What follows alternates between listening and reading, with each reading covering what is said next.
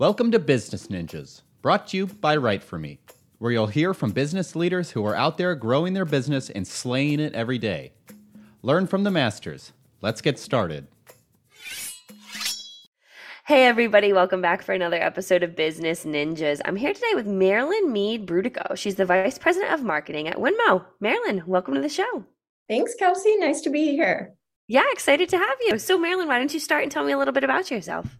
So, as you said, I'm the vice president of marketing at Winmo, and we primarily play in sort of the media, advertising, agency, ad tech sponsorship space. Mm-hmm. We track advertisers and agencies um, and contacts who are responsible for about 100 million in marketing spend annually. So, I spend a lot of my time uh, translating the benefits of the product uh, to our audiences and creating campaigns and managing an awesome team who is responsible for a variety of things from demand generation to content creation to retention expansion all those things. Mm-hmm. well you you kind of gave me a little tidbit of one of my next questions as i was going to say you know you spend a lot of your time explaining the benefits. So why don't you talk to me a little bit about the benefits of you know working with winmo it it kind of depends on the audience, but essentially we connect the dots uh, for a lot between a lot of disparate data sources that sales teams spend a lot of time researching on their own. So we connect a brand to the agency that it works with and who the contacts are at the brand that are buying advertising or planning campaigns,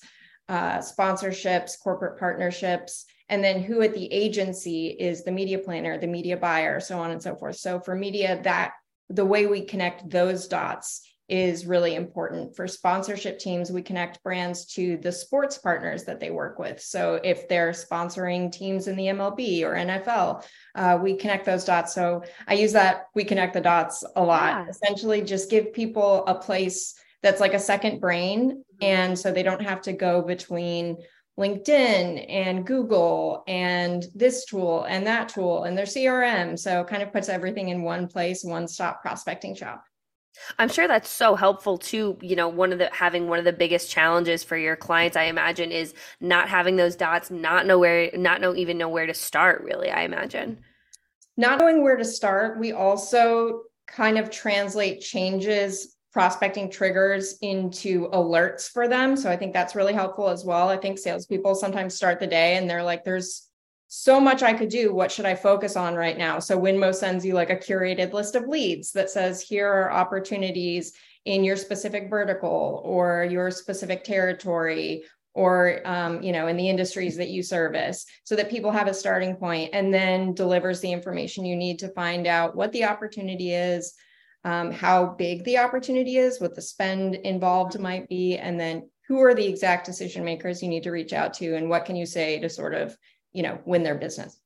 Wow, that's I imagine a huge, huge benefit for a lot of people, you know, in sales, um, and you know, in other positions as well, having those, you know, all of that information right at their fingertips. For sure, for sales, for marketing as well, depending on the organization. But yeah, huge time saver. Yeah, I can even I totally imagine that.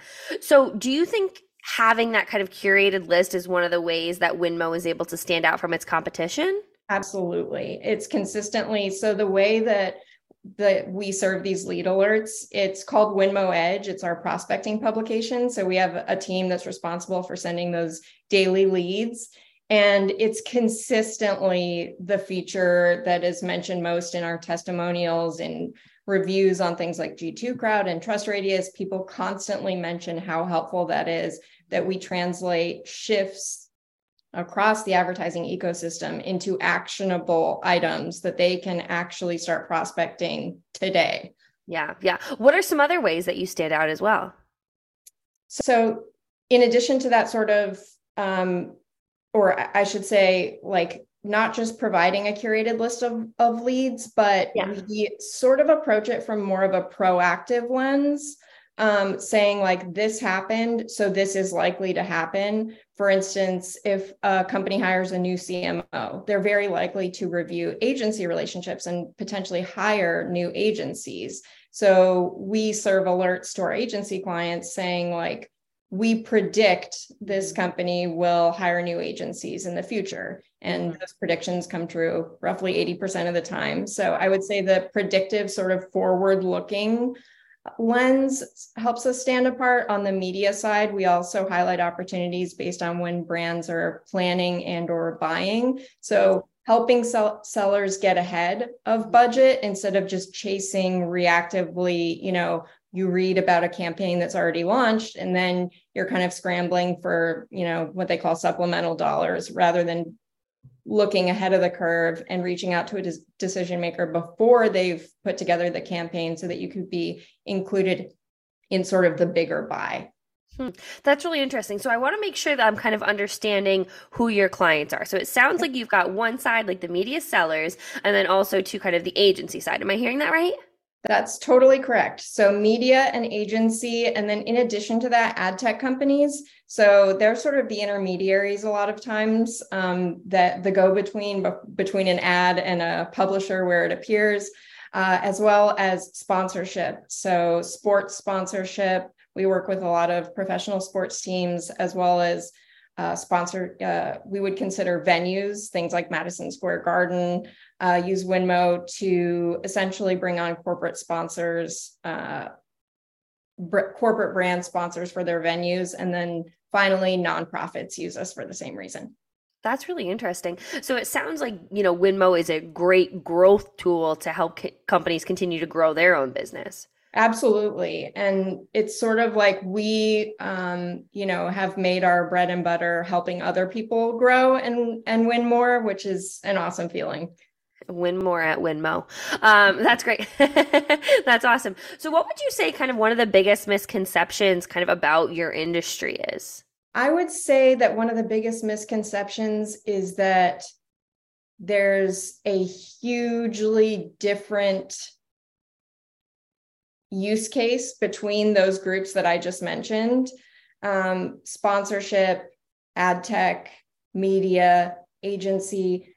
The reality is they're all sort of vying for the same dollars. They're all sort of vying for the same advertising and marketing dollars. And a lot of times they're even reaching out to the same decision makers. So Winmo, I think, recognized that early on and was able to put together a product that services multiple audiences because in reality, they have so much more in common than they do differences. Obviously, there are nuances and you have to speak to each audience differently, mm-hmm. but understanding that there's a common opportunity for mm-hmm. them um, kind of allows us to service those industries broadly. That's really interesting. And I think that's a good point too that you make. So, if people wanted to go to learn more about Winmo, where would they go to learn more? You could definitely go to our website, winmo.com. That's a good place to start.